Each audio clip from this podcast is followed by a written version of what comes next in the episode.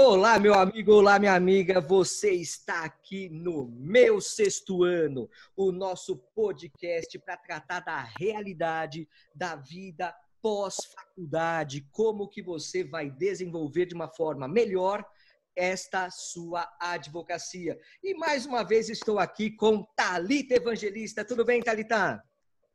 Oi, Jorge. Oi, pessoal. Tudo bem? Wallace? Maravilha! E também, claro, com o grande Wallace Magri. Fala, meu amigo! Salve, Jorge, como que tá? Tudo em paz? Oi, oi, Thalita, tudo bem? Tudo bom, pessoal? Maravilha, pessoal! Olha só, hoje nós temos um tema muito, muito interessante mesmo. Quando você sai da faculdade, uma das grandes questões que lhe são postas é: opa, é necessário fazer uma pós-graduação? Mas por que, que eu vou fazer uma pós-graduação? Qual é o objetivo que eu tenho nessa pós? Eu quero aprimorar os meus conhecimentos para usar na prática, na minha advocacia? Eu quero isso para exercer a docência?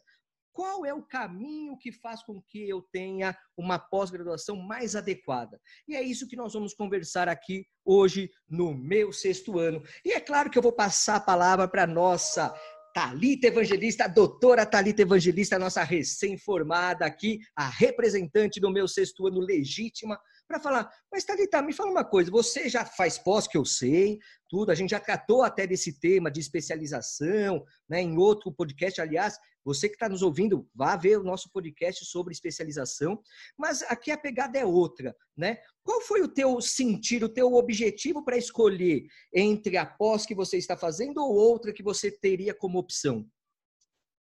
Legal. Bom, é isso aí, né? Então a gente já falou lá da especialização. Hoje, de fato, eu estou concluindo a minha pós-graduação em família e sucessões, né? E aí, quando eu saí da faculdade, eu tinha isso em mente de não parar de estudar, né? Porque às vezes a gente para por um tempo e a gente perde o ritmo. E como a gente sai ali do quinto ano, naquela loucura de cursinho, OAB, provas finais, é, eu estava num ritmo bom de estudo e eu tinha isso em mente, então, que eu não queria parar de estudar. É, eu tinha também já a clareza de que a minha área seria família e sucessões, e eu tinha também a clareza, como tenho ainda, de que eu quero dar aula. Então, naquele momento que eu saí da faculdade, é, por um momento eu pensei em engatar um mestrado, né? Porque a gente sabe que a galera que quer dar aula em graduação precisa, né, do mestrado. Só que eu fiquei entre o empreender, né, entre o realmente o advogar e o mestrado, porque eu sabia que eu não daria conta das duas coisas ao mesmo tempo. Então, foi realmente uma escolha é, iniciar a advocacia e realmente abrir o escritório, fazer tudo que hoje eu estou atuando, né? É, e deixar o mestrado um pouquinho mais para frente. Então, eu optei por fazer uma pós-graduação para realmente dar uma aprofundada na minha área de atuação, porque, claro, a gente é, vê na graduação bastante coisa, né? E eu tive é, uma ótima professora na minha área de atuação durante a graduação, só que a gente sabe que a pós-graduação é, é, isso, né? Além do aprofundar, ela te dá uma atualização também, né, da, da tua área de atuação.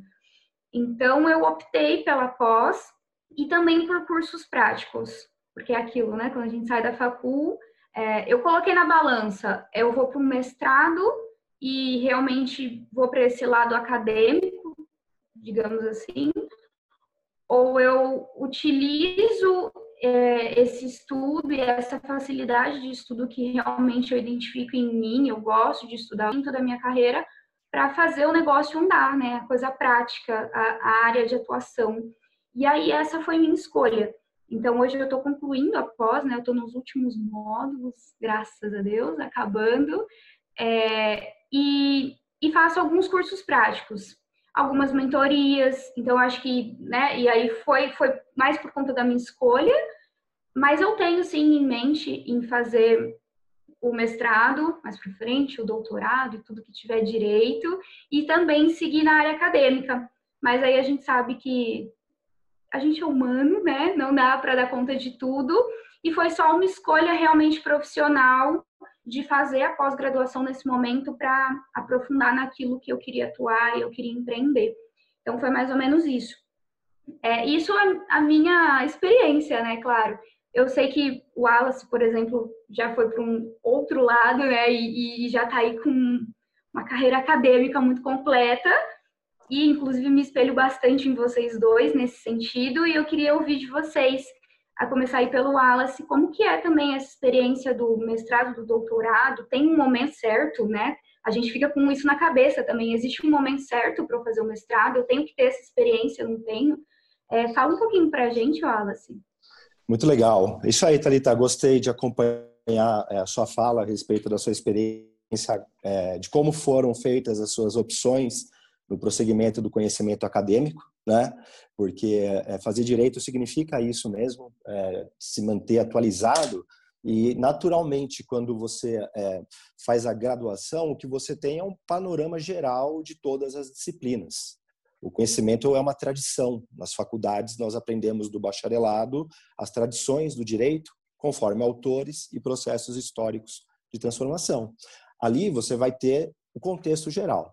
Agora, quando você pensa em individualizar o seu saber, chega a hora de você escolher como que segue né? não só na vida prática do advogado, mas você vai ter que ter também um calço acadêmico, porque tradicionalmente o curso de direito é um curso de humanidades que, que demanda um conhecimento. Então, sabe, Thalita, depois de um tempo que eu percebi, eu sempre fui um rapaz muito ansioso. Eu me orgulho, sim, da, da minha experiência acadêmica. Né? Agora eu estou com vocês é, acreditando numa outra situação, enfim.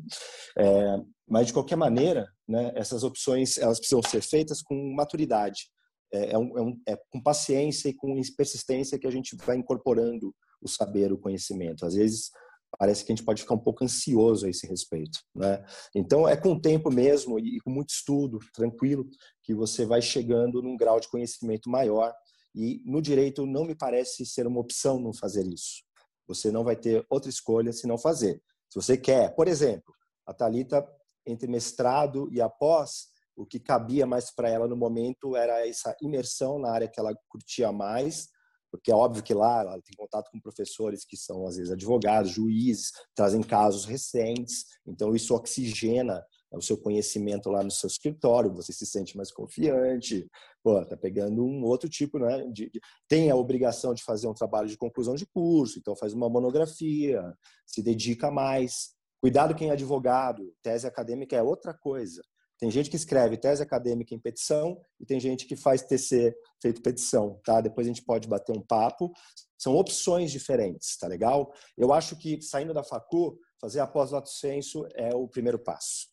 Tá? Ah, mas eu quero fazer o mestrado direto. Tudo bem, eu, eu tô, assim, é, tem gente que, que já começa a fazer iniciação científica, meu, lá na faculdade tinha uns ratos de biblioteca que no terceiro semestre estava colando em mim porque já queria fazer iniciação. Então esse cara nasceu para ser pesquisador. Vai ser meio pobre? É, vai conseguir no máximo um emprego numa autarquia federal, né? Vai ganhar uns 15 pau, mas é o que ele ama fazer. E fora isso, ele pode dar aula, ele pode fazer. Né? É, na aula, nesse caso, se for da autarquia, não. Mas ele vai ter o que fazer. É, se está no coração dele, que assim seja. Eu sempre fui muito pesquisador, né? Eu, eu, sou muito inquieto, eu tenho esse negócio. Mas eu fiz primeiro uma pós, latência no direito criminal, que eu achava que eu ia ser criminalista, achava que eu ia prestar promotoria, era um outro momento. Mas era bom porque eu estudava pra caramba, né? E aí depois eu fui para o mestrado e, e, doutorado, depois de uma pós-graduação, para falar a verdade, por, por, uma opção de seguir a carreira acadêmica da aula, né? E eu gostava muito de filosofia e ficava muito vazio só com direito, então fui para lá. Enfim, quem quer fazer mestrado doutorado quer ser pesquisador. Lá no seu escritório você não vai ganhar mais grana, por causa disso. Os clientes não vão entender isso como um valor agregado no escambau, tá bom? Você vai fazer porque você quer, vai se afundar nas pesquisas, vai ficar acordado, vai ficar deprimido, vai ficar com prazo em cima de prazo. Eu fiquei assim. Algum tempo, é, como meu escritório é boutique, eu escolho uma ou duas empresas, ficava com menos empresas, estudava mais. Aí comecei depois a fazer uma carreira acadêmica até que eu não esperava que fosse tão rápida, mas show de bola. Né? Vai para esse lado porque você quer realmente ser um pesquisador. O resultado na sua advocacia, sem dúvida, é indireto. E, finalmente, para passar a bola para o Jorge, que também é do métier, né? se desdobra igual todos nós aqui, é... aí quando você vai fazer mestrado, doutorado, aí aposta bem na tradição, né? vai fazer num lugar que realmente tem um reconhecimento e tudo, para não perder tempo, porque aí você vai estar dedicando é um projeto de vida, gente. Eu, eu sou o, o, vítima do que eu fiz comigo né, durante 15 anos nas pesquisas acadêmicas. Aí depois eu falo de mim lá no, na live, conto história e tudo, mas eu quero ver o Jorge, o Jorge também teve é, esse privilégio, né, e tem ainda de ver esses alunos é, se, se, transformando em pesquisadores ou não, ou mais práticos. Conta a sua experiência para a gente, eu tenho curiosidade de saber. Maravilha, Wallace. Olha só o que vocês trouxeram, a Talita realmente com essa situação de escolha inicial que é muito importante, né? Eu acho que quem está nos ouvindo aqui, que está nesse ponto do meu sexto ano, ele quer realmente entender o que vai levá-lo a escolher né, entre uma especialização, um mestrado, um doutorado. E para mim, o meu início de, de advocacia, o meu, meu sexto ano, né, ele foi até diferenciado, porque assim que eu saí da faculdade, tendo passado já no exame de ordem, é, eu fui convidado assim, é, no, numa tarde para dar aula à noite num curso de OAB. Então eu tive assim uma experiência logo recém-formado, é, uma oportunidade incrível de já começar dando aula para a OAB, segunda fase da OAB. Né? Então, assim, eu comecei antes de fazer qualquer especialização, antes de pensar em fazer um mestrado ou doutorado, a oportunidade para me tornar professor é, se ap apareceu. E aquela questão do, do trem que passou na frente, né? Você tem que pegar e realmente entrar, porque você não sabe quando vai passar o próximo e se vai passar o próximo.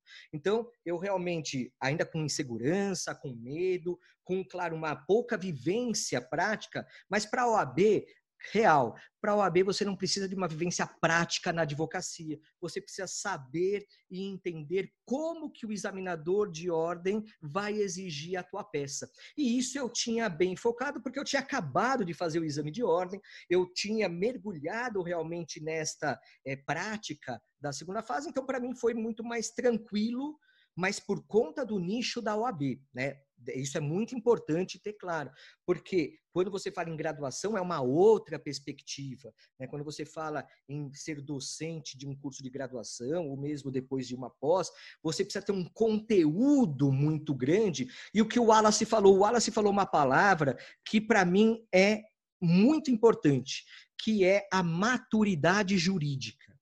Tá? Se você que está nos ouvindo agora busca, como a Thalita está buscando também o projeto dela de ser docente.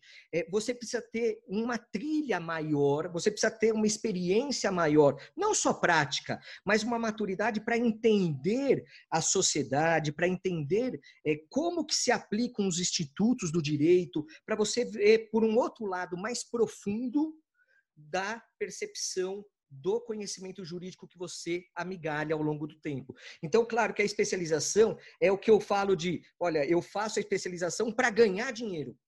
Né? Porque você tem um retorno imediato, direto, lá no seu escritório, na sua advocacia, como a Thalita buscou no empreendedorismo dela. Né? Então, realmente a escolha dela foi acertada e é o que eu oriento até a maioria eh, de vocês que estão nos ouvindo, que tem essa pegada de exercer a advocacia, como o Wallace falou, especialização, né? ou seja, após lato senso, porque é isso que vai te trazer dinheiro, além dos cursos né, de práticas, cursos mais pontuais, como também a Thalita bem pontuou. Agora, é claro, você quer ir para uma área docente, beleza, o mestrado é imprescindível. Você precisa abrir a cabeça. Né? Quando eu fiz o mestrado, eu lembro, eu abri a cabeça de um jeito que falei, nossa, eu não sei nada e realmente eu sabia, eu percebi que eu sabia muito pouco mesmo. Mas é, quando você faz mestrado, doutorado, né, após estrito senso, você mais gasta dinheiro do que recebe. Né? Então você está numa outra vibe, até você precisa ter uma maturidade econômica também, uma estabilidade econômica na sua vida para você pensar no mestrado e doutorado, porque a gente sabe as oportunidades em universidades públicas para mestrado e doutorado são muito limitadas e realmente é, um muito, é muito difícil você conseguir ingressar nesse mercado.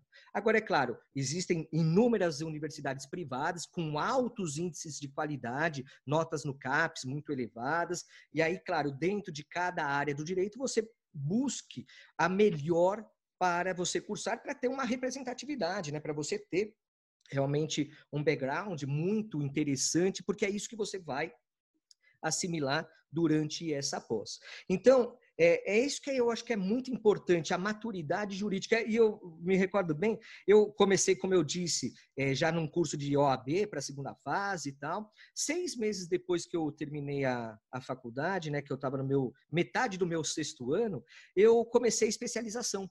Né, comecei especialização em Direito das Relações de Consumo pela PUC, né, com uma pegada bem prática, tal, mas eu só dava aula para a OAB. Eu só fui começar a dar aula para graduação alguns anos depois.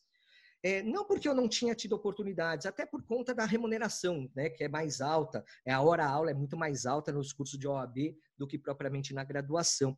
Mas aí eu fui também, eu senti essa necessidade pessoal e profissional de fazer um mestrado.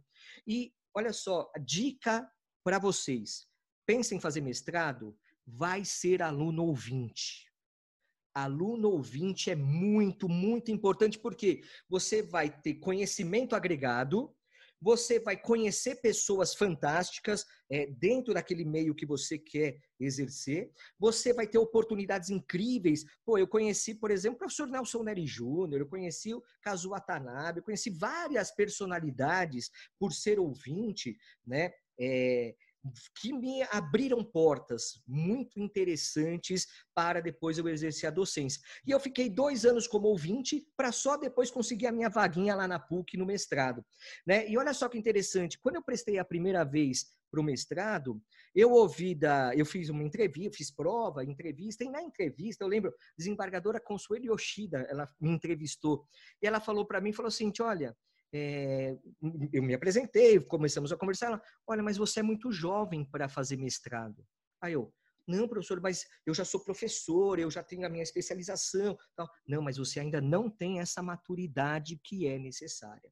Então, pessoal, claro, é, se você tem essa pegada de pesquisador, quer ser docente, se joga.